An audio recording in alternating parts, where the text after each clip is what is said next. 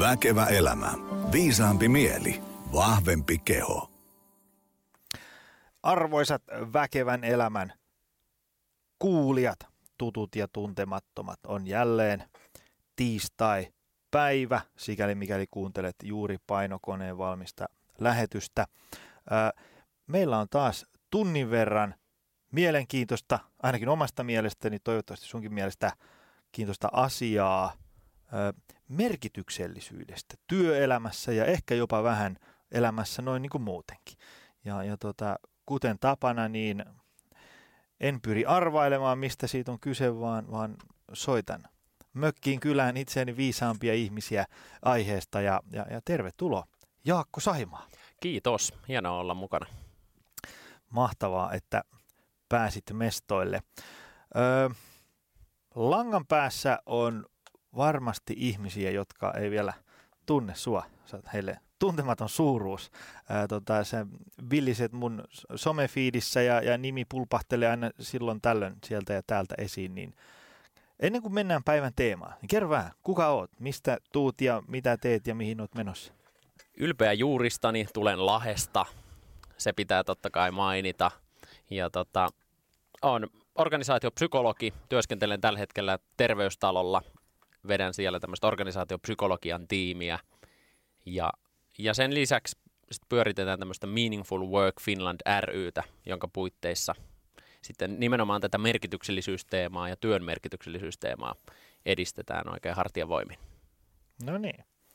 Öö, mitäs sun niinku toi, toi, toi, toi koulutukset ja, ja tämmönen niinku... Joo, no mä, mulla on oikeastaan on yhdistelmä, yhdistelmä, että on psykologian alan koulutus on psykologi ja, ja sitten sen lisäksi lähtenyt hakemaan osaamista sitten myös tuolta niin kuin tuotantotalouden puolelta, että ymmärtää vähän bisnesmaailmaa sitten myös, eli viimeistelen vielä tuonne Lappeenrantaan sitten tuotantotalouden diplomi-insinööriopintoja. Et luulen ainakin ymmärtäväni työelämää sekä yksilöiden näkökulmasta että sitten vähän laajemmasta kontekstista käsin katsottuna. Mahtavaa. No nyt kun niin meidän, meidän yleisö on, on tota, tämmöisen noin niin kuin visuaalisen viestinnän ulottumattomissa, niin sähän et ole hirveän vanha, etkö vaan? No en, kyllä ikä ei ole vielä ehtinyt liikaa kertoa. 26 vuotta on Mä mietin, ikää että tällä sä hetkellä. Niinku mahdoton suurmestari jo niinku tohon ikään mennessä. Mahtava homma. Tota noin, niin, tota, tota. Meaningful Work ry. Mitä teet siellä ja mikä, niin kuin, mennään vähän syvemmälle siihen, kun se kiinnostaa niin kuin, tuommoinen yhdistys on niin kuin tosi hieno juttu. Mitä se, mitä se on, niin kuin, se yhdistys kokoontuu, niin mitä siellä tapahtuu? Mitä ne ajaa ja, ja miten niitä asioita ajetaan eteenpäin? Joo, tota, ollaan oikeastaan viime vuonna 2018 laitettiin pystyy tätä Meaningful Work Finland rytä ja sen missiona on tehdä suomalaisesta työelämästä entistä merkityksellisempää niin yksilö, organisaatio kuin yhteiskuntatasollakin. Ja sitten käytännössä, miten me tätä edistetään, niin meillä on tällä hetkellä neljä oikeastaan semmoista keskeistä keinoa ja tapaa, jolla halutaan tätä viestiä merkityksellisyydestä ja merkityksellisestä työstä viedä eteenpäin. Me järjestetään tapahtumia, isompia ja pienempiä tapahtumia. Seuraavaan tapahtumaan on tulossa muun muassa Panu Luukka puhumaan yrityskulttuuri- ja merkityksellisyysteemasta. Tuossa toukokuun puolessa välissä olisi tarkoitus. Voi käydä meidän nettisivuilta katsomassa tarkemmin tietoja Meaningful Work fi. Ja tota, nämä tapahtuman tuottaminen on yksi, yksi keskeinen osa. Sitten on äh, toisaalta tämmöinen mediayhteistyö. Halutaan viestiä tästä teemasta, nostaa sitä esiin yhteiskunnallisessa keskustelussa. Ja sitten kolmas tekijä on tämmöinen tutkimustyön tukeminen ja tietyllä tavalla löy- yhteen saattaminen niiden tahojen, jotka haluaa toteuttaa tutkimusta ja jotka, jotka pystyy sitten mahdollisesti sitä rahoittamaan ja muulla tavalla olla mahdollistamassa. Ja sitten neljäs tekijä on oikeastaan toimia tämmöisenä yhteisenä neutraalilta pohjalta toimivana foorumina erilaisille yksilöille ja organisaatioille ja työ, työelämätoimijoille, jotka tätä teemaa pitää tärkeänä. Ja sen takia nimenomaan ollaan yhdistys, että voidaan toimia neutraalina tekijänä ja tuoda yhteen myös erilaisia kaupallisia toimijoita tämän teeman ympärillä. Mahtavaa. Mä kävin tykkään teidän Facebookista. Hienoa. Kuulijatkin voi käydä tekemässä saman. Meaningfulwork.fi. Joo. Mahtavaa. Tärkeä teema. Ö, tota, olet organisaatiopsykologi. Te kiinnitti huomioon. Mitä semmoinen tekee, kun sä meet aamulla töihin, niin mitä alkaa tapahtua? Varmaan mun työ on yhtä haastava kuin toi mun tittelini, eli aika vaikea, vaikeahan toi organisaatiopsykologi titteli on niin kuin kantaa, kun ihmisillä heti herää semmoinen ajatus, että mitäköhän ihmettä. Mihin organisaatio tarvii psykologia? Se on usein tulee kysymys, että eikö psykologit auttaa ihmisiä mielenterveyteen ja hyvinvointiin liittyvissä asioissa, että mihin se organisaatio siitä mm. tarvii. Mm. No, mutta sitten jos miettii psykologian kentän sisällä on tämmöinen koulukunta kumminkin työ- ja organisaatiopsykologia, joka pitää sisällään monenlaista tekijää. Ehkä Suomessa, Suomen markkinoilla monet työ- ja organisaatiopsykologit työskentelee esimerkiksi rekrytointimarkkinoilla ja tekee tämmöistä henkilöarviointityötä ja muuta. Mutta sitten me ollaan tuolla terveystalolla haluttu lähteä toimimaan ennen kaikkea tämmöisen kysymyksen äärellä, että millä tavalla voisi työyhteisöjä ja organisaatioita virittää huippuvireeseen. Mitkä on niitä organisaation toimintakykyyn keskeisesti vaikuttavia tekijöitä.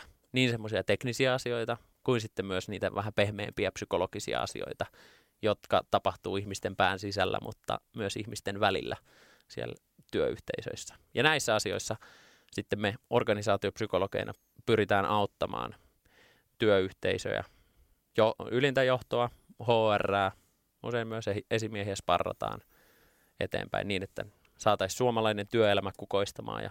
Organisaatioita sisältäpäin sitä toimintakykyä parannettua.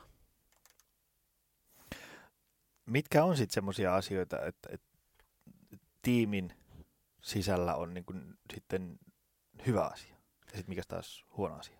Joo, no yksi tämmöinen jo monelle varmaan tutuksi tullut näkökulma siihen, mikä, mikä auttaa tiimiä menestymään, niin mm.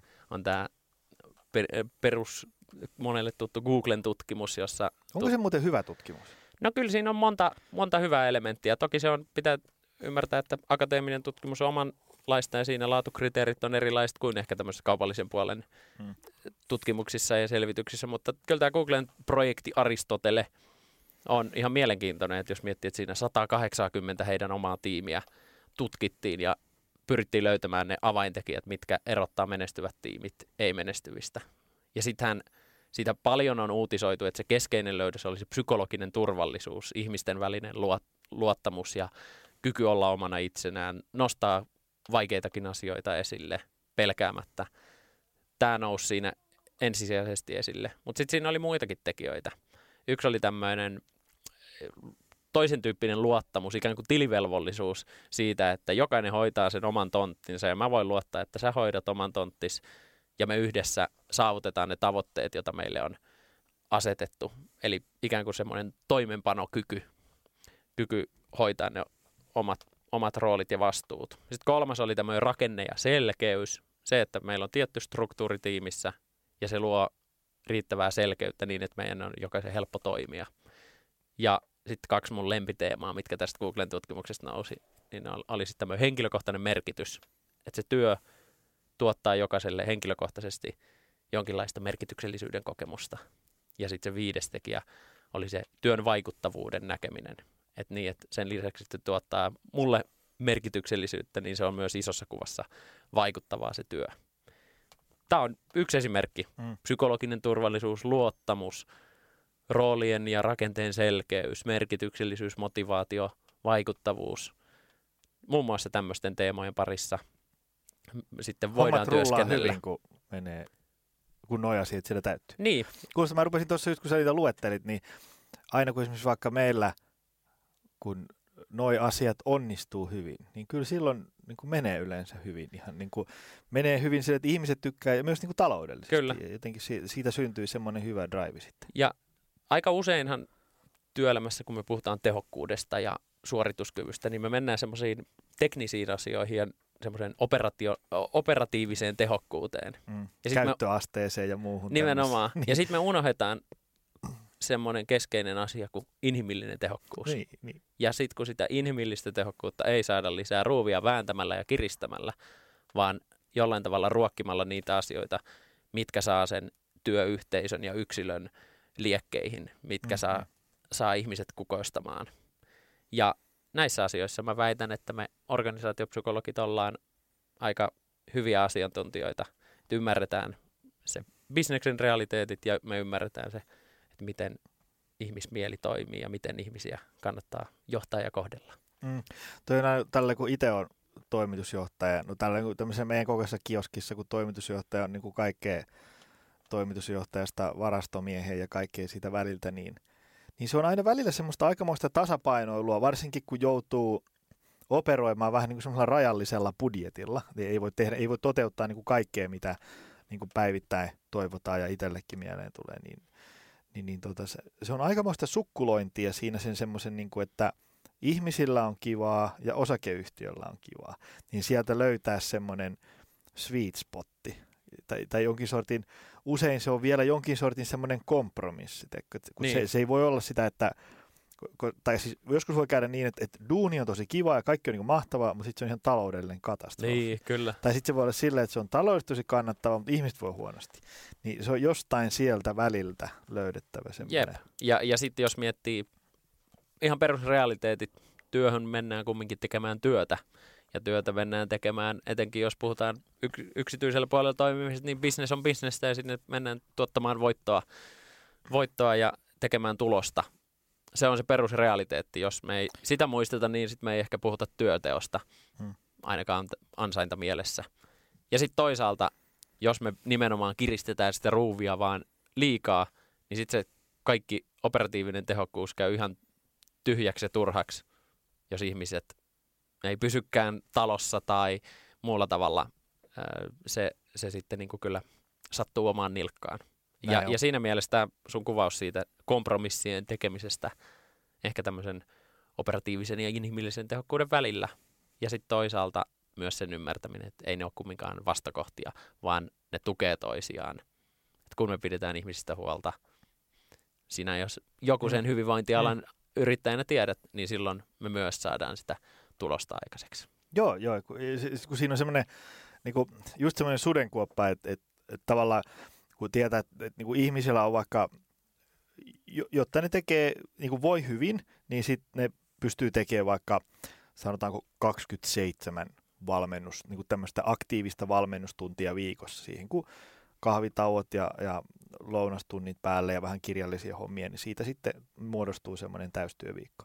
Niin sitten tietysti niin kuin tavallaan Exceliä tuijottamalla on heti sille, että no eikö nyt voi kolme neljä tuntia vietä, kun survasta tuohon perjantai-iltapäivään. Ja sitten on silleen, että sitten kato, kun kannattavuus nousisi tälleen. Mutta sitten se johtaa siihen, että se tyyppi alkaa voimaan huonosti. Niin sitten se voi olla niin kuin kaksi kuukautta kannattavaa. Mutta sitten kun sillä tyypillä alkaa kone yskiin, niin sitten siitä tuleekin vähän kalliimpi lasku.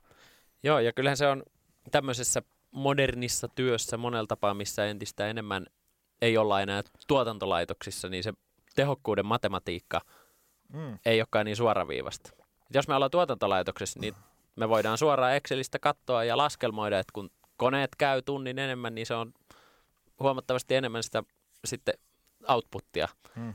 Mutta sitten kun me ei ollakaan enää siellä tuotantoympäristössä, niin se matematiikka onkin monimutkaisempaa. Se, että sä lisäät sinne sen yhden tunnin, niin se voi pikkuhiljaa alkaa kääntyä negatiiviseksi. Joo, joo. Ja sitten just te, jos, niin kuin, jos työ on vaikka luova, sun pitää niin kuin synnyttää niin. jotain, mitä ei ole vielä olemassa, tai ratkaista jotain monitahoisia ongelmia, niin sitten sen mittaaminen ja eurottaminen onkin vähän hankalampaa. Joo, ja mä oon usein sanonutkin, että Excelin johtamisen sijaan kannattaa pyrkiä johtamaan sitä merkitystä ja motivaatiota ja Mm. niitä ihmisiä. Totta kai me tarvitaan niin. sitä Mm. talousjohtamista ja Excelin johtamista ja Excelin pyörittelyä. Se on sitä seurantaa, Mm. mutta jos siitä seurannasta tulee itse tarkoitus, niin sittenhän se on heittänyt häränpyllyä ihan väärinpäin. Aivan, aivan.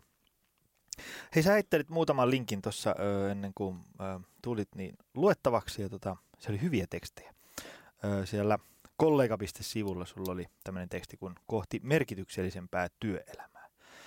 Niin, niin tota, otetaan nyt vielä niin kuin ratakiskosta vääntäen, mitä merkityksellisyys tarkoittaa siis niin kuin nyt työelämän kontekstissa? Joo.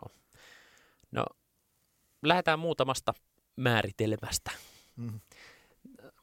Tota, Frank Martela, tämä suomalainen filosofia, joka mun, munkin tota, gradua aikoinaan ohjasi, niin hän on kiteyttänyt työn merkityksellisyyden siihen, että siinä, siinä on kolme tekijää. Työ on itsessään arvokasta, eli semmoinen arvokkuusaspekti. Sitten sillä on joku suurempi tämmöinen päämäärä, hyvä, hyvä päämäärä. Ja sitten siinä työssä pääsee toteuttamaan itseään. No sitten jos mennään Suomen maankamaralta Japaniin, niin siellähän on tämmöinen ikigai-konsepti, jossa ajatus on se, että tämmöisessä merkityksellisessä työssä yhdistyy ne asiat, joita sä rakastat, eli joista sä tykkäät, ne asiat, joita sä osaat, ne asiat, joita maailma tarvitsee ja ne asiat, joista sulle ollaan valmiita mat- maksamaan. Ja nämä on mun mielestä kaksi ihan mielenkiintoista niin kuin määritelmää siihen merkitykselliseen työhön. Itse mä oon määritellyt ja tutkimuksen pohjalta niin kuin kiteyttänyt tätä muutamalla eri tasolle. Että me voidaan ajatella yksilö, yksilön tasolta sit merkityksellisyyttä. Ja silloinhan kyse on aika pitkälti siitä, että tuntuuko tämä työ mulle itselleni mielekkäältä. Onko tämä mun arvojeni mukaista? Pääseekö mä omaa osaamistani hyödyntämään? No sitten jos mennään isommalle tasolle, mennään vaikka tiimitasolle organisaation sisällä, niin sitten on aika paljon kyse niistä rooleista, minkälaiset roolit me jaetaan, minkälaisia yhteisiä tavoitteita meillä on. Koetaanko me yhteiset tavoitteet semmoisiksi, että me halutaan sitoutua niihin. Sitten organisaatiotasolla voidaan puhua jo sitten sitä missiosta ja mission johtamisesta, miten yksilöt saadaan mukaan siihen yhteiseen missioon. Jakaako yksilöt ne organisaation arvot? No entä miten tämä organization design, tukeeko se sitä merkityksellisyyden kokemusta. Ja sitten jos mennään vielä isommille sfääreille, niin ehkä tämmöisellä yhteiskunnallisella tasolla voidaan puhua siitä purposesta, mistä myös on paljon ollut viime aikoina puhetta työelämäkeskustelussa siitä, että minkälaista yhteiskunnallista ää, roolia ja aukkoa me sillä oman organisaatiomme toiminnalle ollaan täyttämässä, mikä se meidän olemassaolon tarkoitus on organisaationa. Ja sitten, jos haluaa vielä mennä isompiin sfääreihin, niin sitten toki voidaan puhua myös tämmöisistä vastuullisuuskysymyksistä, että onko se meidän tekeminen kestävällä tasolla, keske, kestävällä tavalla tehtyä ja vaikka ympäristönäkökulmista ajateltuna. Ja sitten siellä tulee kumminkin vielä tämmöinen universaalitaso tietyllä tavalla niin kuin kysymykset eettisyydestä ja doing the right thing ajatuksesta. Ja nämä on mun mielestä myös semmoisia tärkeitä pitää, pitää niin kuin mielessä myös tämä eettisyysaspekti aina kun tästä merkityksellisyydestä puhutaan. Tämmöisiä tasoja siihen liittyy. En tiedä, avaako tämä yhtään kuulijoille sitä, että mistä me oikein puhutaan, mutta että moni, monimuotoinen, monimuotoinen ilmiö, ja jos sen haluaa niin kuin kiteyttää, niin mä ehkä kiteyttäisin sen niin, että, että kun me pystytään yhdistämään yksilöiden kokemustyön mielekkyydestä ja sitten isossa kuvassa sen työn positiivinen vaikuttavuus, niin silloin me puhutaan merkityksellistä työstä. Joo. Tota, tuli mieleen se, että, että, että kun tavallaan voi äkkiä, jos mä ajattelen, että, että olisi vähän semmoinen vanhan liiton semmoinen niin kuin savupiippu tehdas pohatta näkökulmasta, teikö Norsulutornista ajattelee näitä asioita, niin voi tulla semmoinen, että hei come on, eikö ne voi paiskia vaan töitä ja sitten, se, voisin kuvitella, että, että jollakin niin kuin, tulee näistä sun ajatuksista semmoinen olo, että hei, eikö tämä voi olla vain niin työtä ja laskutetaan ja saadaan tulosta ja niin edespäin. Mutta onko niin työelämä sitten murroksessa tällä hetkellä sillä tavalla, että, että nämä asiat ei ole mitään semmoisia tuulesta temmattuja, vaan niin ihan ehtaa kamaa? No kyllä sille on monta syytä, minkä takia tämä merkityksellisyysteema on noussut öö, pinnalle.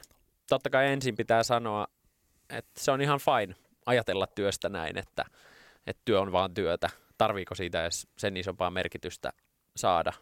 Et eikö se riitä, että siitä saa elannon ja sitten jollain tavalla ehkä itsensä pystyy ja omaa itsensä pystyy toteuttaa ja omaa osaamistaan hyödyntää. Et tarviiko siinä sen isompaa merkitystä ollakaan. Välillä voi olla ihan tervettäkin ajatella, että tämä on vähän merkityksetöntä tämä tekeminen, että mm-hmm. painaa menemään.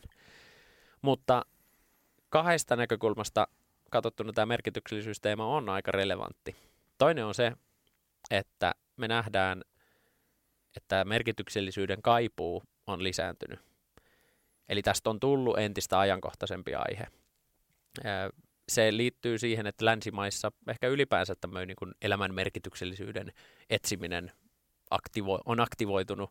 Yksi selitysmalli siihen on se, että tämmöiset perinteiset selitysmallit elämälle ja elämän tarkoitukselle ja muille on menettänyt merkitystä. Kotiuskonto, isänmaa, ei ole tämmöistä yhtä, yhtenäiskulttuuria enää. Sitten ihminen lähtee itsenäisesti miettimään, että mikä tästä mun elämästä ja olemisesta tekee merkityksellistä. Ja sitten yksi luontainen tapa täyttää sitä merkityksen kaipuuta on nimenomaan työelämä. Ja länsimaisille ihmisille se työ on aika iso osa sitä elämän kokonaismerkitystä. Eli yksi näkökulma on tämä, että tietyistä syistä johtuen tämä merkityksellisyys kysymys on tullut länsimaissa etenkin niin entistä ajankohtaisemmaksi.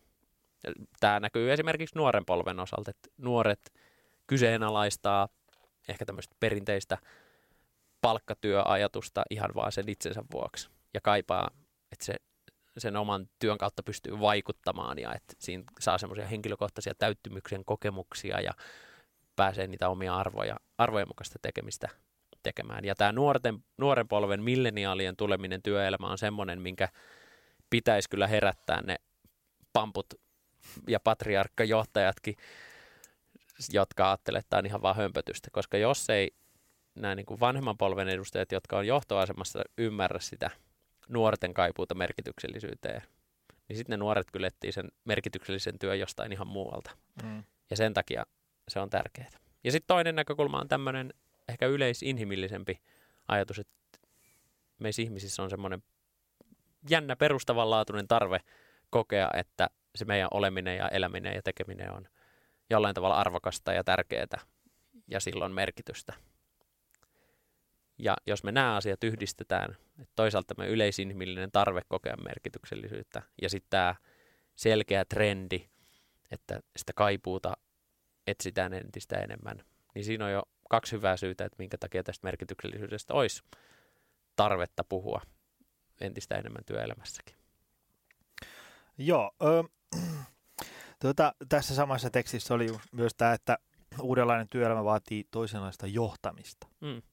Niin, niin, ainakin se, mitä mainitit, niin, niin just sillä tavalla, että pitää ymmärtää, että jos sä oot vaikka, no riippumatta nyt iästä, mutta jos sä oot nyt vaikka henkisesti semmoinen savupiippu johtaja, ja, ja sit sä et pysty, niin kun, sun pitää niin kyetä ymmärtämään, että se toinen tyyppi, niin sille, joo, palkka pitää olla hyvä, tai niin kuin sille, että tulee toimeen ja jää vähän karkkirahaa, mutta sitten se, että niin kuin voi olla tosi isossa osassa se, että, että se kokee, että se työ on kivaa ja merkityksellistä ja niin edespäin. Joo, ehkä tämä liittyy siihen ylipäänsä työelämän tämmöiseen inhimillisyyskehitykseen, että entistä enemmän ää, kiinnitetään huomiota siihen että työoloihin ja siihen inhimillisyyteen, että ei riitä, että on vain töitä ja kunhan nyt on joku työpaikka, hmm. vaan, vaan niin kuin entistä enemmän kiinnitetään huomiota ja yritykset lähtee panostamaan omaa yrityskulttuurinsa ja ö, työntekijäkokemukseensa ja moniin tämmöisiin asioihin. Ja, ja se on niin kuin ehkä, jos me mennään niin kuin paljon taaksepäin historiassa tonne teollisuuden alkuaikoihin, niin siellä ei ole paljon sananvaltaa ollut työntekijöillä. Mm. Et se johtaminen on ollut semmoista taylorismia ja siinä on ollut se perusajatus, että minä annan sulle työtä, minä maksan sulle pienen palkan ja sä annat sitä vastaan aikaasi ja toteutat just niitä asioita, mitä me sulta vaaditaan. Ja silloinhan sen työntekijän ja työnantajan intressit on käytännössä ristikkäiset ja se työ on vaan tämmöinen niin kaupan, kaupanteko tapahtuma. Mutta sitten ehkä tämmöinen modernimpi tapa nähdä niin kuin, työ ja sitten se johtaminen on myös se, että, että ehkä se ihmiskuva on vähän muuttunut. Että onkin se ajatus siitä, että ihminen on tämmöinen itseään toteuttava olento, joka haluaa suoriutua hyvin omasta tekemisestään. Ja silloin työelämässä se johtaminenkin on kääntynyt niin kuin enemmän siihen suuntaan, että luodaan raamit ja puitteet, jotta työntekijä voi suoriutua siinä omassa tekemisessään mahdollisimman hyvin. Eli tämmöinen pehmeämpi puoli on korostunut. Ja sitten samaan aikaan pitää todeta, että ei ne perusasiat johtamisessa ja esimiestyössä ole mihinkään muuttuneet. Me tarvitaan sitä tulosjohtamista, me tarvitaan sitä ihmisten johtamista, me tarvitaan tietyllä tavalla prosessien johtamista ja me tarvitaan muutos, muutosjohtamista. että erilaisia aspekteja. Mutta ehkä tämä inhimillisyys juttu. Tuo on tullut niinku mukaan siihen Niin. semmoisena oleellisena osana Kyllä. edelleen, koska mä muistan se, kun itse oli silloin entisessä elämässä niin, niin pörssiyhtiössä hommissa ja, ja sitten jotenkin siinä tuli se semmoinen yliannostus niin kuin prosesseja ja, ja tämmöisiä niin kuin ERPiä ja CRM. Et eikö se semmoinen, niin kuin, mitä niin kuin isossa firmassa voi olla? Ja sitten tuli semmoinen, että, että sitten kun mä laitan oman firman pystyyn, niin ei koskaan näitä. No, sitten kun perusti oman firman, niin sitten mentiin ihan, tiedätkö, silleen, että niinku, kuka vaan saa tulla milloin vaan ja tehdä mitä vaan ja niin edespäin. Sitten ei mennyt kauan, kun huomasin, että ei tämäkään ole hyvä. Sitten tajus, että, että itse asiassa ehkä siellä isossa kioskissa oli kuitenkin jotain aika hyviä juttuja. Joo, Ja, ja sitten se, just semmoiset ikään kuin tämmöiset vanhan liiton jutut, kuten prosessit ja, ja tämmöiset niin toimintatavat, niin, niin on sittenkin aika hyviä, koska ne, ne ohjaa sitä semmoista niin kuin peruskauraa, mikä tapahtuu päivittäin, ja sitten sit jää enemmän niin kuin henkisiä ja fyysisiä voimavaroja sitten sille, mikä vaatii sit luovuutta ja tämmöistä niin kuin ongelmanratkaisua ja niin edespäin. Joo, ja kyllähän tähän kuvasit mun mielestä hyvin, että tuommoiset prosessit ja tietyt kiveen kirjatut tota, toimintatavat on nimenomaan tämmöisen myös semmoisen henkisen energian ö, käytön ja säästämisen näkökulmasta hyviä. Et aina ei tarvi funtsia alusta asti, että Mm. mm. mitäs me tässä tilanteessa toimitaan, vaan meillä on ne tietyt pelisäännöt ja tietyt prosessit, jotka helpottaa ja, ja tekee siitä myös tietyllä tavalla niin kuin ennustettavampaa siitä meidän, meidän toiminnasta. Tota, Sitten sulla oli tämä Pro-gradu-tutkimus. oliko se hetkonen, oliko se niin kuin sun tekemä ja siinä sitten sua ohjas edellä mainittu Frank Martela Joo, muun muassa. Näin se oli. Ja Christian Hakulinen. Joo, kyllä. Mikä tässä oli niin tämä juttu? No oikeastaan toi oli toi psykologian pro gradu, jonka tuossa muutama vuosi sitten taaksepäin väänsin kasaan. Ja siinä se ajatus oli tutkia niin kuin tämmöistä itseohjautuvuusteoriaa, eli tämmöinen, puhutaan sisäisen motivaation teoriasta, missä on keskeisinä tekijöinä tämmöinen autonomian kokemus, kompetenssi, eli oman osaamisen hyödyntäminen ja kokemus siitä, ja tämmöinen yhteenkuuluvuus, ja sitten Frank Martelan lisäys tämmöinen hyvän tahtoisuus. Tämä on semmoinen klassikkoteoria tällä hetkellä ja paljon pinnalla oleva teoria niin kuin sisäisen motivaation syntymiseen. Ja sitten tutkittiin, että miten tämä sisäinen motivaatio ja nämä tekijät vaikuttaa tähän työn merkityksellisyyden kokemukseen ja sitten taas miten työn merkityksellisyyden kokemus, minkälaisia niin kuin, vaikutuksia sillä on. Ja, ja havaittiin, että nämä autonomia, kompetenssi, yhteenkuuluvuus ja hyvän tahtoisuus on sellaisia asioita, jotka nimenomaan on keskeisiä elementtejä tämän merkityksellisyyden syntymisessä. Ja sitten taas kokemustyön merkityksellisyydestä yhdistyy sekä tämmöisiin pehmeisiin asioihin, yleiseen työtyytyväisyyteen ja sitten tämmöiseen, puhutaan organisaatiokansalaisuudesta tai semmoisesta vapaaehtoisuudesta, että hei, että sä haluatkin antaa työyhteisössä oma panoksesi vähän yli sen oman tonttis ja oman roolis, mikä sulta vaaditaan. Mutta sitten se yhdistyy myös kovempiin asioihin, niihin, mitkä näkyy sitten myös euroina, eli tämmöiseen henkilökohtaiseen tehokkuuteen ja sitten sitoutumiseen. Eli sitoutuminen sekä niihin omiin työtehtäviin että siihen työnantajaan. Ja nämä on varmaan kaksi semmoista asiaa, mitkä on myös ihan relevantteja argumentteja siitä, että miksi tähän merkityksellisyysteemaan on tarpeen panostaa. Et sillä me saadaan ihmisiä sitoutettua, sillä me saadaan ihmisiä luontevalla, organisella tavalla tekemään sitä työtä myös tehokkaammin. Niin, että vaikka olisi kuinka euron kuvat silmissä, niin tämän olisi hyvä kiinnostaa tämän teema. Koska sen tietää, ja kun meillekin tulee vaikka uusi valkku, niin se, kyllä se niin kuin jonkun verran siitä tulee niin kuin ylimääräisiä kustannuksia siitä sen tyypin niin kuin sisäänajosta siihen taloon. Puhumattakaan, jos se lähtee meneen, niin sit, siitäkin tulee myös. Sitten pitää hankkia uusi tilalle ja kouluttaa se ja, ja, ja niin kuin kaikki maksaa. Et siinä mielessä se, kun niin kuin osaava ja, ja työstään tykkäävä tyyppi on pitkään talossa, niin kyllähän se on niin kuin se unelmatilanne. Kyllä. Joo, ja ai että mä tykkään näistä sun kiteytyksistä, koska tässäkin tuli ne tärkeimmät elementit. Että se osaaminenhan on kaiken keskiössä. Mm. Mutta ei se osaaminen paljon auta, jos se ihminen ei viihdy ja ei koe sitä omaa tekemistään mielekkääksi merkitykselliseksi ja lähtee menee.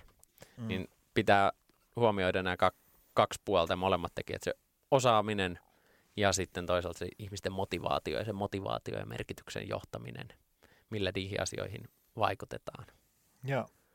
Tota, no nyt kun tässä oli nämä, nämä, nämä teemat, nämä autonomia, kompetenssi, yhteenkuuluvuus ja, ja hyvän tahtoisuus, niin miten niitä voi ikään kuin ennustaa, kun ihmiset on niin yksilöllisiä? Että mi, mikä tavallaan, että jos mulla tulee joku tyyppi ja mä haluan, että se, että se kokee näitä neljää asiaa, niin mistä mä voin tietää? Vai onko se ihan että mä istun alas ja juttelen sen kanssa? Niin, se on hyvä kysymys, että kuinka paljon nämä on tämmöisiä yksilöllisiä tarpeita. Mm, mm. yle, yleisesti se perusajatus on se, että nämä on semmoisia psykologiset perustarpeet, jota meillä jokaisella ihmisellä on. Totta kai ne on vähän eri tasolla eri ihmisillä, että joku on hirveän tämmöinen autonomian kaipuinen, haluaa, että sillä on paljon valinnanvapautta. En mä tiedä, onko mitään patenttiratkaisuja siihen, että miten, miten arvioida sitä, ellei sitten halua mennä ihan tämmöisiin henkilöarviointiin ja persoonallisuustesteihin, josta, josta pystyy ihan hyvin, hyvin kyllä katsomaan, että minkälainen se työntekijä onkaan. Just tuossa eilen viimeksi eräässä tämmöisessä esimiesvalmennustilanteessa, henkilökohtaisessa esimiesvalmennussparrauksessa tehtiin tämmöinen niin kutsuttu Workplace Big Five persoonallisuusteoria. Mitä se tarkoittaa? Se on, Big Five on tämmöinen keskeisin, relevantein niin persoonallisuuspiirreteoria – psykologian alalla. Siinä on viisi tämmöistä persoonallisuuspiirrettä, jotka aika hyvin, kun kartoitetaan, katsotaan nämä persoonallisuuspiirteet, niin nähdään, että minkälainen ihminen, yeah. o, ihminen on. Ne tota, piirteet on avoimuus uusille kokemuksille, sitten tämmöinen tunnollisuus, ekstroversio, sitten tämmöinen myöntyväisyys tai suostuvaisuus ja, ja sitten neuroottisuus, eli tämmöinen tunne-elämän tasapainoisuus tai tasapainottomuus. Ja nämä kaikki on ikään kuin dimensioita, tämmöisiä niin kuin janoja, johon sitten ihminen luontaisesti asettuu johonkin, johonkin kohtaan. Ja kun katsotaan tämän tyyppisiä profiileita, niin sieltä löytyy aika mielenkiintoisia asioita siitä, että mitkä auttaa itsetuntemuksessa, mitkä voi auttaa myös niin kuin johtamisessa – että miten, miten näitä mun alaisia pitäisi kohdella, jotta mä kohtelisin niitä niin kuin he haluaa tulla kohdelluksi ja niin kuin mun, mun näkökulmasta, esimiestyön näkökulmasta on järkevää heitä kohdella, jotta mm. saa heitä ohjattua oikeaan suuntaan. Tämä Big Five-teoria on, on tosi semmoinen mielenkiintoinen ja sanoisiko, että näin psykologin näkökulmasta katsottuna tämä on verrattuna johonkin disk-analyyseihin ja MBTI-analyyseihin, mitä paljon työelämässä käytetään, niin ehkä vähän validimpaa kamaa semmoisena niin kuin itsetuntemukseen ja, ja myös ehkä niin kuin johtamisen välineen. Joo. Tota, me ollaan tässä nyt vähän jo sivuttu sitä, että, että, että okei, että jos mietitään sitä, että, että tyyppi kokee työnsä merkitykselliseksi esimerkiksi näillä kaikilla aikaisemmin mainituilla tavoilla, tai sitten ei koe. Mm. Niin, niin tota, miten se, nyt, nyt me ollaan puhuttu vähän niin kuin tuottavuudesta ja euroista ja tämmöisistä, niin miten se sitten näkyy niin kuin tavallaan, jos, me, jos ajatellaan, että sä meet työpaikalle, joka niin kuin huokuu tällaista, että siellä kaikki kokee merkityksellisyyden tunnetta, versus sitten se, että, että on niin kuin sieltä ihan jatkuvan toisesta päätöstä, niin miten se niin kuin näkyy siinä, niin kuin, kun sä menet sinne nuuhkiin tilannetta? No yksi ehkä semmoinen yksi tapa nähdä ja aistia sitä on tämmöinen, voisiko puhua, mä alkuun taisikin sanoa tästä niin kuin yh, työyhteisön huippuvire tai semmoinen yhteisöllinen flow-tila. Eli se ajatus siitä, että, että kun se työ koetaan merkitykselliseksi, niin usein siitä ollaan yhdessä motivoidut, motivoituneita ja, ja tota, kyllä sen pitäisi näkyä myös siinä, että sitten työn tulokset saavutetaan. Mutta vaikka mä niin paljon puhunkin tämän merkityksellisyyden puolesta, niin sitten samaan aikaan haluan korostaa sitä, että ei se merkitys ja intoilu ja intohimo vielä auta pitkälle, vaan sitten tarvitaan se kyky laittaa ne asiat käytäntöön. Mm.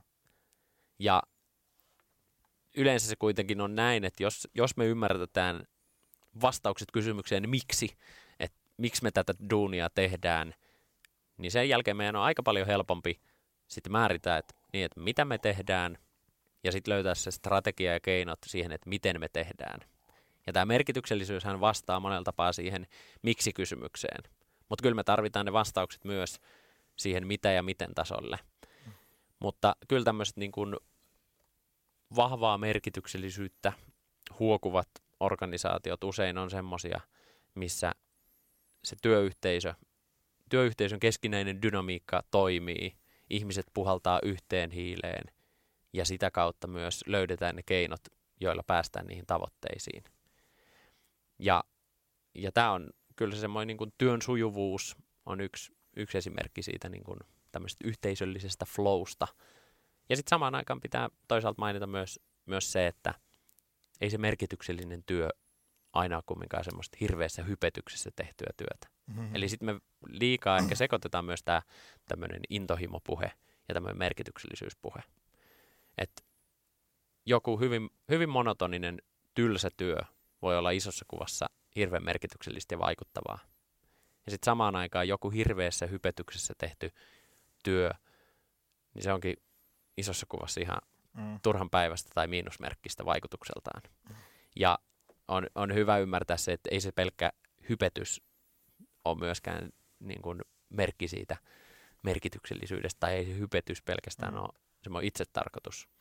Mutta totta kai semmoinen tietyn tyyppinen organisaation tunneilmasto saattaa edesauttaa sitä, että se miksi-kysymyksen vastaukset pysyy pinnalla ja sitten me löydetään myös ne keinot ratkaista ne.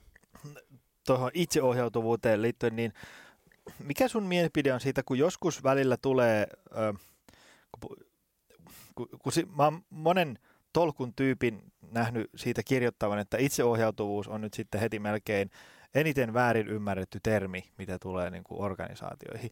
Kun välillä voi tulla semmoinen kuva, että just niin kuin, että kuka vaan saa tulla milloin vaan ja tehdä mitä vaan. Jos ei tykkää, niin ei tarvitse tehdä. Ja, ja tota, mun yksi tämmöinen johtajataso ystävä sanoi, että se, se tota, että esimerkiksi heillä se tarkoittaa semmoista, että, että maanantaina on paltsu, että katsotaan mitä tällä viikolla tehdään. Ja sitten perjantaina on paltsu, että no mitä saatiin aikaa. Ja sitten tavallaan se viikon sä saat itse ohjautua niin kuin sä haluat. Mutta ei se ole sellaista, että niin kuin, ketään ei kiinnosta mikään ja kaikki tekee mitä haluaa. Ja mitä sä oot huomannut, että mitä se semmoinen hyvä itseohjautuvuus on sitten käytännössä? Tämä on äärimmäisen hyvä, hyvä keskustelun aihe, koska musta tuntuu, että itseohjautuvuus on tällä hetkellä, siitä puhutaan joka puolella ja siitä on tullut tämmöinen trendisana. Ja kaikki sanoo, että joo, me ollaan itseohjautuvia. Ja sitten jos me laitettaisiin vertailuun nämä organisaatiot keskenään, niin en tiedä kuinka paljon yhteistä niissä, niissä olisi. Eli me ymmärretään se itseohjautuvuus hirveän eri tavalla ja silti me halutaan hypettää siihen, siihen termiin vedoten. Ja kyllä mä oon nähnyt niin kuin itse omasta roolistani käsin paljon sitä kipuilua ja haastetta, että kun ollaan menty itseohjautuviksi organisaatioiksi, ikään kuin sormia napsauttamalla vaihdettu paperilla organisaatio itseohjautuvaksi, niin ei se nyt ihan niin tapahdukaan. Ja sitten sit kun ollaan vähän esimiesportaita vähennetty ja näin poispäin, niin sitten yhtäkkiä meillä onkin työyhteisö täynnä orpoja, jotka ei tiedä, että mitä mun pitäisi tehdä ja, ja mistä mä saan tukea ja apua. Eli ei tämä itseohjautuvuus ole mikään niin kuin, se ei ole ratkaisu kaikkeen. Ja, ja sitten se ei ole myöskään mikään yksinkertainen asia ja ilmiö. Et, et, jotenkin siitä hirveästi hypetetään ja siinä on syysä. Me tiedetään esimerkiksi, että matalan hierarkian itseohjautuvissa organisaatioissa ihmiset kokee oman työnsä motivoivammaksi ja merkityksellisemmäksi ja me tiedetään, että se päätöksenteko saattaa olla ketterämpää ja, ja muuntautumiskyky on nopeampaa ja mo- monia tämmöisiä positiivisia asioita. M- Mutta sitten on hyvä miettiä, miettiä myös sitä, että mitä se itseohjautuvuus oikeasti tarkoittaa ja mi- mitkä asiat meidän organisaatiossa kuuluu itseohjautuvuuden piiriin. Et saattaa olla hyvinkin hierarkisia organisaatioarkkitehtuureita ja organisaatiorakenteita, joiden sisällä sitten kumminkin on tilaa tiimien itseohjautuvuudelle. Ja sitten toisaalta voidaan mennä ihan tänne ääripäähän ehkä tämmöiseen teal-ajatteluun ja kokonaan niin kuin flatteihin organisaatioihin, jossa sitten vedetään, vedetään niin kuin ihan äärimmilleen tämä niin kuin usein tämä itseohjautuvuusajattelu ja ajatellaan, että ei me tarvita mitään esimiehiä ja ei me tarvita mitään johtamista ja johtajia ja ei me tarvita mitään rakenteitakaan. Ja sitten se on vähän herra haltuu, että miten se homma, homma hoituu. Että tota, et miten semmoiset voi toimia, missä ei ole niin kuin jotain semmoista tyyppiä, va- vaikka, niin kuin, vaikka tiimin sisällä joku tyyppi, et, jolloin sitten niin kuin se, että jos ruvetaan jäämään jumiin, niin jollain on sitten se viimeinen nuija. Että okei, kaikki on kuultu, hyviä ehdotuksia, mutta nyt lähdetään tuohon suuntaan.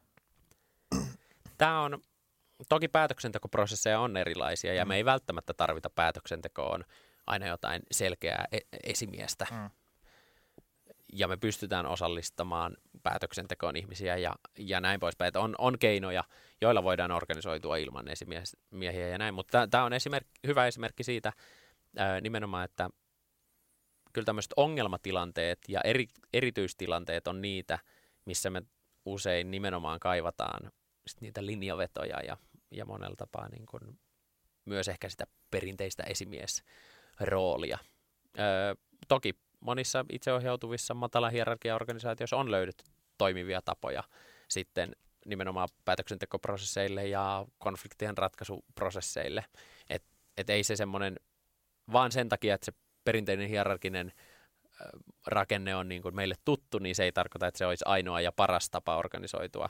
Ja sitten totta kai meidän pitää myös ymmärtää se, että kun me puhutaan itseohjautuvuudesta ja itseohjautuvista organisaatioista, niin en mä tiedä, onko kellään valmiita ratkaisuja. Jos me mm. ollaan luomassa jotain uutta, niin sitten se tarkoittaa sitä, että meidän pitää löytää myös uudella tavalla ne ratkaisut ja keinot, joita tulee myös täysin uudenlaisiin ongelmiin. Eli kenelläkään ei varmaan valmiita ratkaisuja tähän itseohjautuvien organisaatioiden ongelmaan. Joo, voisi kuvitella, että se, se siirtymä siitä jostain itseohjautuvuuteen, niin siinä varmaan täytyy välillä raapia päätä ja se ei välttämättä silleen niin kuin osu heti lankulle siinä ensi yrittämällä sitten. No en usko, että hirveän moni ilman tätä haasteita selviää. Mm. Näin kun organisaatiopsykologi näkee työyhteisöjä sisältä käsin, niin se on raadollista ja tavallaan karuakin huomata, että oli sitten minkälainen, minkälaisen brändin talo tahansa kyseessä tai kuinka menestyvä organisaatio tahansa, niin sit siellä sisällä kipuillaan ihan samojen perustavanlaatuisten asioiden kanssa sekä näissä niin organisaation teknisissä asioissa ja rakenteeseen ja johtamiseen ja roolitukseen ja muihin liittyvissä asioissa, mutta sitten myös näissä niin kuin ihmisten välisissä mm. ja työyhteisöön liittyvissä dynamiikoissa. Että ei se, mihin, mihinkäs se tota, niin kuin ihmisluonne mihinkään häviäisi, oli se sitten sun titteli mikä tahansa tai organisaatio mikä tahansa. Mm. Hei tota, me ollaan nyt puhuttu ää, työelämän merkityksestä ja, ja, ja tämmöisistä. Jos pudotetaan se työ siitä edestä pois, sä, sä lähetit tämän hyvän blogipostauksen, minkä olet kirjoittanut tästä, että miten, miten löytää merkitys omalle elämälleen. Niin päteekö nämä samat ikään kuin prinsiipit myös siellä?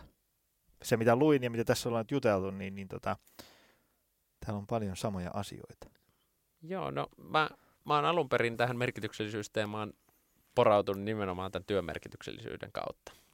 Ja sitten toisaalta musta tuntuu, että se on vähän kapea katsotakanta. Totta kai kun me, etenkin kun on työelämäkontekstissa, niin silloin keskitytään työn merkityksellisyyteen. Mutta sitten itse kokee vetoa myös tähän laajempaan kysymykseen elämän merkityksellisyydestä öö, ja, ja niihin niin kun keinoihin, joilla se, sitä voitaisiin nostaa keskusteluun täällä meidän, meidän kotosuomessa. Ja ehkä yksi ajatus, mikä siihen myös niin kuin ajaa, on se, että välillä tuntuu, että kenties se meidän elämä täällä on vähän turhankin työkeskeistä. Ja sitten mm. unohdetaan ne, ne muut elämän osa-alueet, on ne sitten perhe, perhettä tai on ne sitten muita ihmissuhteita tai mitä tahansa on. Ja sitten se työ ajaakin kaiken, kaiken edelle. Ja tähän elämän merkityksellisyyteen liittyy hirveän vahvasti se omien arvojen työstäminen ja tietoisuus niistä asioista, että mitä mä oikeasti elämässäni haluan, mitä mä priorisoin, mitkä on mun arvoni. Yksi hyvä tämmöinen työkalu sen miettimiseen on tämmöinen tulevaisuuden muistelumenetelmä ikään kuin ajatella, että kun sä oot satavuotias ja sä oot vaikka kuolinvuoteella, mitä sä haluat, että sä oot elämässäsi tehnyt, toteuttanut, saanut aikaa, mistä sä haluat, että sut muistetaan, minkälainen ihminen sä oot halunnut olla. Ja sitten kun sieltä lähteekin kerimään taaksepäin, että jos mä tommoseen tilanteeseen haluan päätyä, että, että mä oon elänyt hyvän elämän, niin mitäs mun tässä hetkessä kannattaisikin priorisoida ja minkälaisia päätöksiä tehdä. Ja tämä Viktor Frankl-niminen kaveri, josta mahdollisesti oli tuossa aikaisemmin jo puhetta, niin hän on todennut, että elämän merkityksellisyys löytyy toisaalta kokemalla. Me jokainen tiedetään luonnon edessä tai taidekokemusten äärellä semmoinen haltioitumisen efekti, että wow, me koetaan semmoista syvää merkityksellisyyttä ja yhteenkuuluvuutta ja muuta. Nämä kokemukset on semmoista merkityksen tuojia. Sitten keskeinen osa, mikä liittyy nimenomaan tähän työhön, on sitten se, että sit se elämän merkityksellisyys muodostuu siitä tekemisestä. Että me jollain tavalla kontribuoidaan, annetaan oma panoksemme johonkin asioihin ja sen tekemisen kautta luodaan itsellemme merkitystä ja sille elämälle tarkoitusta ja merkitystä. Ja sitten kolmas tekijä Franklin ajattelun mukaan on, on sitten se, että se asennoituminen kaikkeen siihen, mitä elämä tuo tullessaan.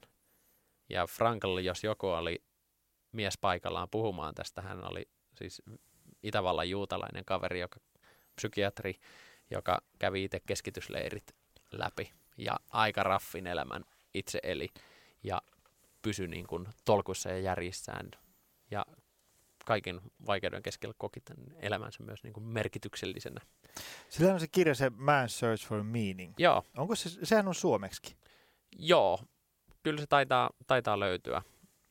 Mä täältä epätoivoisesti googleta, mitä se on suomeksi. Joo, nämä Viktor Franklin kirjallisuus on, on ylipäänsä niin kuin hyvää matskua liittyen ehkä tähän elämän merkityksellisyysteemaan teemaan liittyen. Ja, ja sillä on paljon, paljon viisasta sanottavaa. Se on hänen oppi-isänsä, jos menee psykologian historiaan, niin tämä Freudhan sanoi, että ihmisen tämmöinen ultimaattinen motivaattori, mikä vie ihmistä eteenpäin, on se, että ihminen haluaa täyttää tämmöistä, tyydyttää viettinsä. Mm-hmm. Sitten tämän Freudin oppipoika oli tämmöinen Adler-niminen kaveri, joka sanoi, että se keskeisin motivaattori on vallanhimo, ja ihminen haluaa täyttää sen vallanhimon tarpeensa. Ja sitten heidän molempien oppipoika, tämä Viktor Frankl korostikin sitä, että kenties se ihmisen keskeisin tavoite ja motivaattori onkin tämän merkityksellisyyden löytäminen. Ja ainakin tähän mä itse itse monella tapaa niin kuin allekirjoitan tämän. Toki kun me katsotaan maailmaa ympärillä, niin ehkä viettien tyydyttäminen ja vallanhimo näkyy monella tapaa meidän maailmassa, mutta, mutta jotain hienoa on tässä ajatuksessa tästä niin kuin merkityksellisyyden etsimisestä. Ja siinä on jotain semmoista niin kuin varsin tervehdyttävää myös, myös meidän tämmöisessä melko individualistisessa ja itsekeskeisessä maailmassa ja ajassa myös. Et sen sijaan, että etsitään pelkästään sitä omaa onnea, niin etsitään myös semmoista yhteistä onnea ja semmoisia asioita, jotka tuo merkitystä ja onnea meille yhteisesti. Joo, joo. Ja kyllä mä joskus kun luennoilla puhun ää, vaikka siitä, että, että mistä löytäisi ikään kuin sen motivaation tai, tai niin kuin aloitekyvyn tehdä asioita, vaikka liikkua tai, tai laittaa fiksua safkaa tai palautua riittävästi ää, silloinkin, kun ei ihan hirveästi huvita. Niin, niin tota, on puhunut siitä, että, että olisi hyvä joskus istua alas just miettiin sitä, että, että jos sen fiksujen asioiden tekemisen niin kuin yksi motivaattori olisi joku, mikä on vähän niin kuin itseen suurempi. Esimerkiksi vaikka, että jos on jälkikasvua ja, ja tota, ää, ne kysyy, että lähdetäänkö isi pelaa jalkapalloa. Ja sitten on vähän, että kun ei millään huvittaisi. Niin jos ajattelisi, että, että niin kuin, no just nyt mua ei huvita, mutta ehkä tavallaan, jos mä lähden pojan kanssa pelaamaan futista, niin, niin, niin se on sille tosi tärkeä juttu ja, ja poika kasvaa sellaisessa ympäristössä, että missä on niin kuin koko ajan liikutaan ja se on niin kuin normaalia sille, että liikutaan. Että et tavallaan sillä hetkellä, okei, okay, jos vaikka usein huvittaa itseäkin lähtee pelaamaan, mutta sitten kun ei aina huvita, niin silloinkin olisi joku, että no tuon syyn takia mä lähden tästä pelailemaan.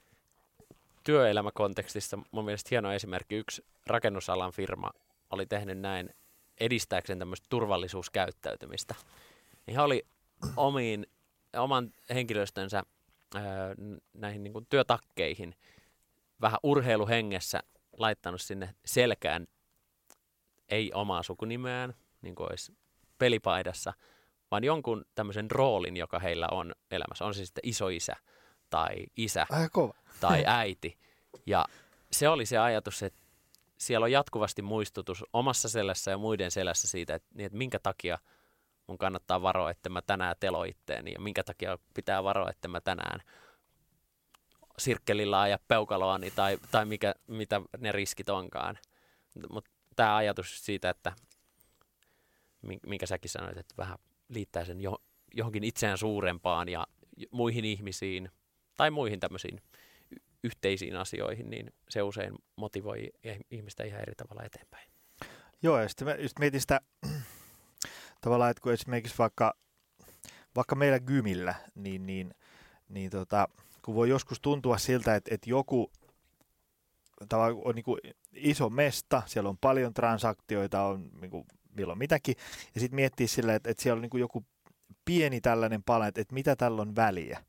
Niin sitten voi olla sillä, että se tyyppi vaikka siinä asiakaspalvelussa ei välttämättä ymmärrä, että se pieni juttu, mikä siinä hetkessä voi tuntua niin kuin mitättömältä suhteessa kaikkeen siihen muuhun, voi olla tosi tärkeä palanen.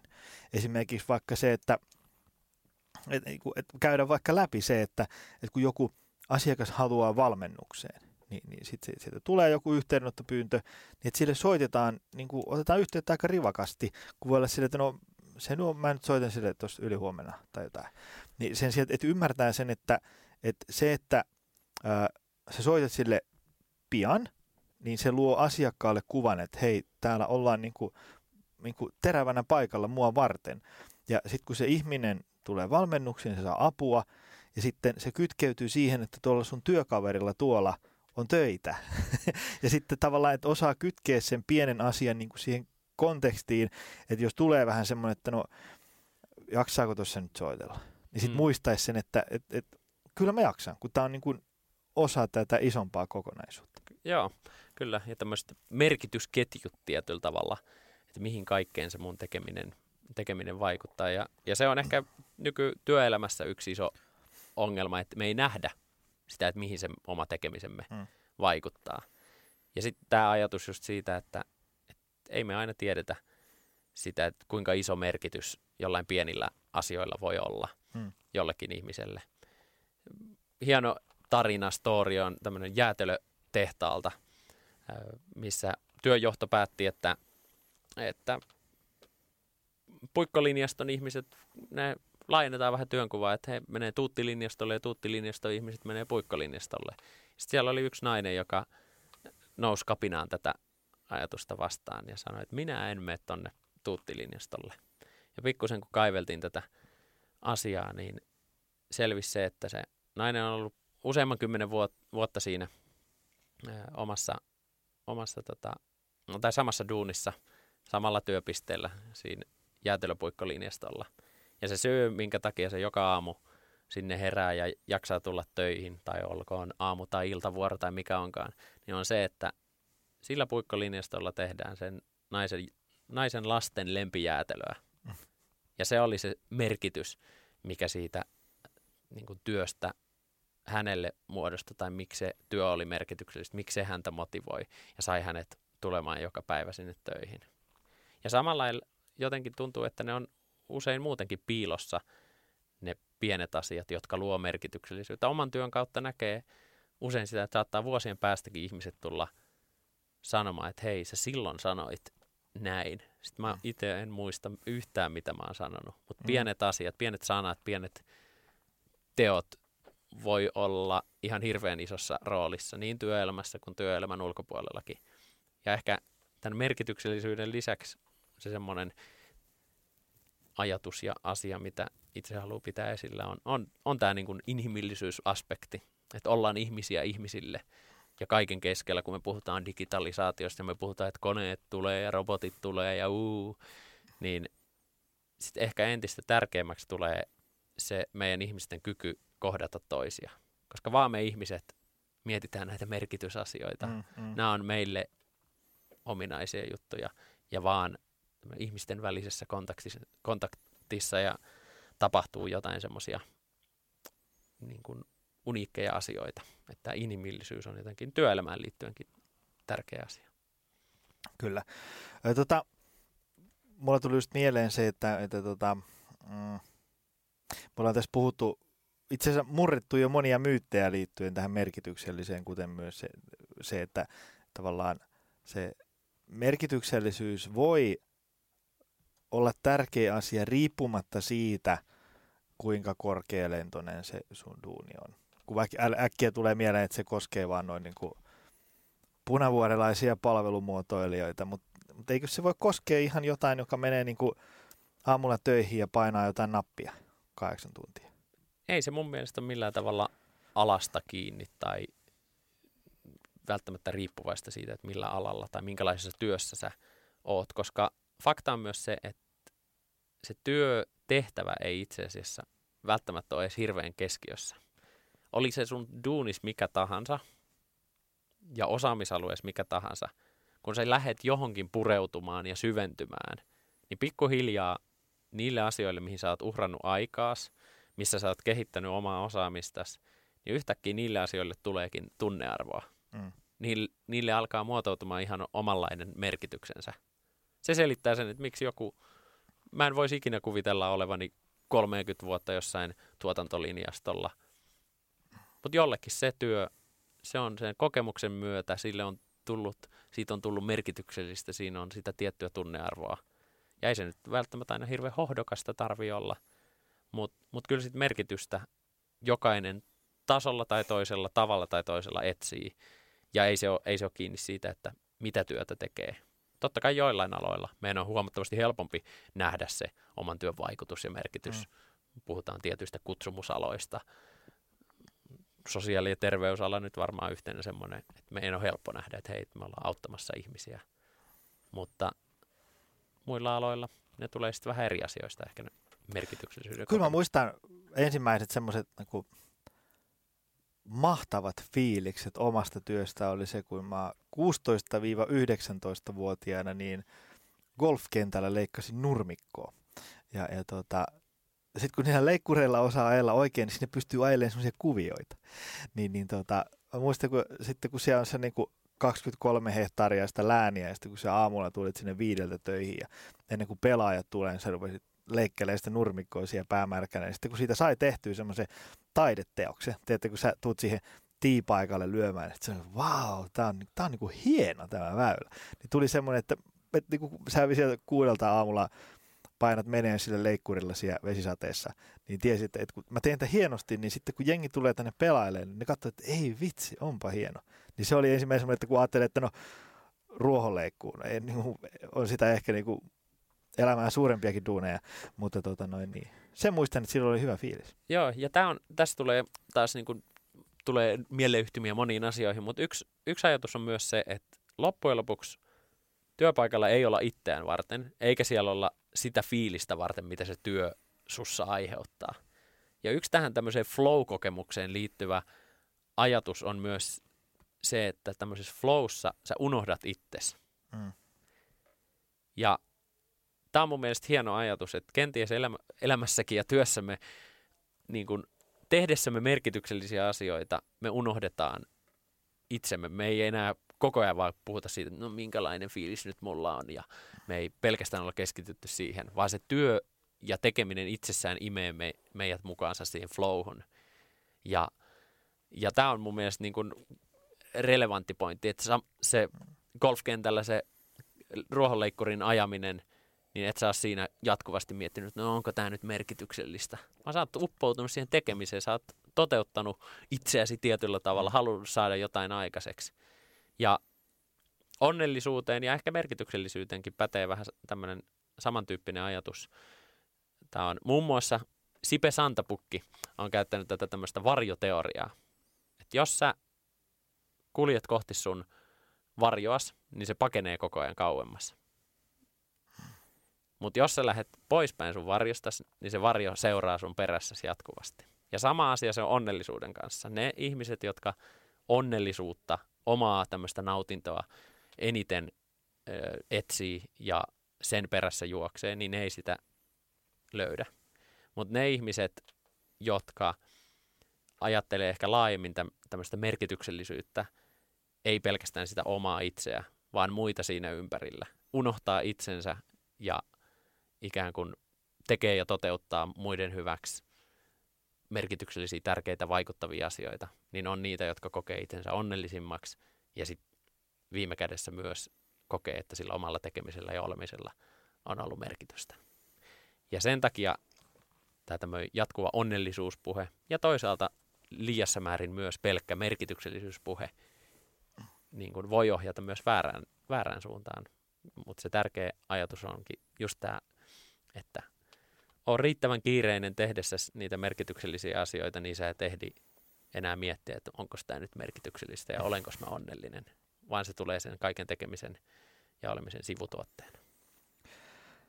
Sanoppa vielä loppuun, että jos sulla olisi tämmöinen työelämän taikasauva, jota heilauttamalla saisit niin kuin yhden asian muutettua toiseksi, niin mikä se olisi ja, ja mikä asia muuttuisi miksi?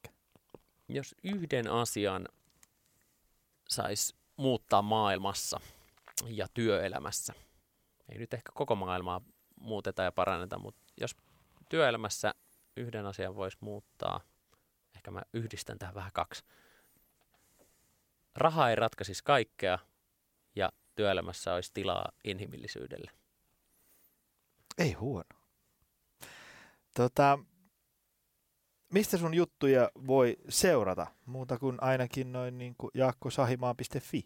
No sieltä löytyy matskua ja, ja tota, LinkedInissä on, suht koht aktiivinen. Starttasin just myös Facebookissa tämmöinen Jaakko Sahimaa organisaatiopsykologi-sivuston, jossa tämmöistä Kysy organisaatiopsykologilta sarjaa on käynnistämässä. Eli ajatuksena, että ihmiset saa kysyä multa mitä tahansa työhön ja psykologiaan ja organisaatioiden elämään liittyvää. Ja meikä yrittää parhaani mukaan videoilla ja podcastin muodossa niihin vastailla. Ja tietysti saattaa yhteyttä myös, jos nämä merkityksellisyyskysymykset ja muut, muut teemat kiinnostaa tai jos on organisaationa tarvetta lähteä vähän organisaatiopsykologin kanssa asioita sparrailemaan. Kiitos Jaakko. Sä itse asiassa sä oot täällä, koska mun vaimo jossain kuuli sua ja sanoi, että pyydä Jaakko tänne, koska sillä oli tosi hyvät jutut. Ja oli. Kiitos paljon Kiitos. tästä tunnista. Mieluusti puhumaan lähden myös, kun semmoisia tarpeita kuulijakunnassa löytyy. Yritykset ja yhteisöt soittakaa Jaakko paikalle. Hei, kiitos tästä. Kiitos. Ja kiitos myös kaikille sillä langan päässä. Toivottavasti tämä meidän reilu tunti oli, oli tota, vaivasi arvoinen. Ensi viikkoon. Moi. Tutustu lisää aiheeseen optimalperformance.fi ja opcenteri.fi.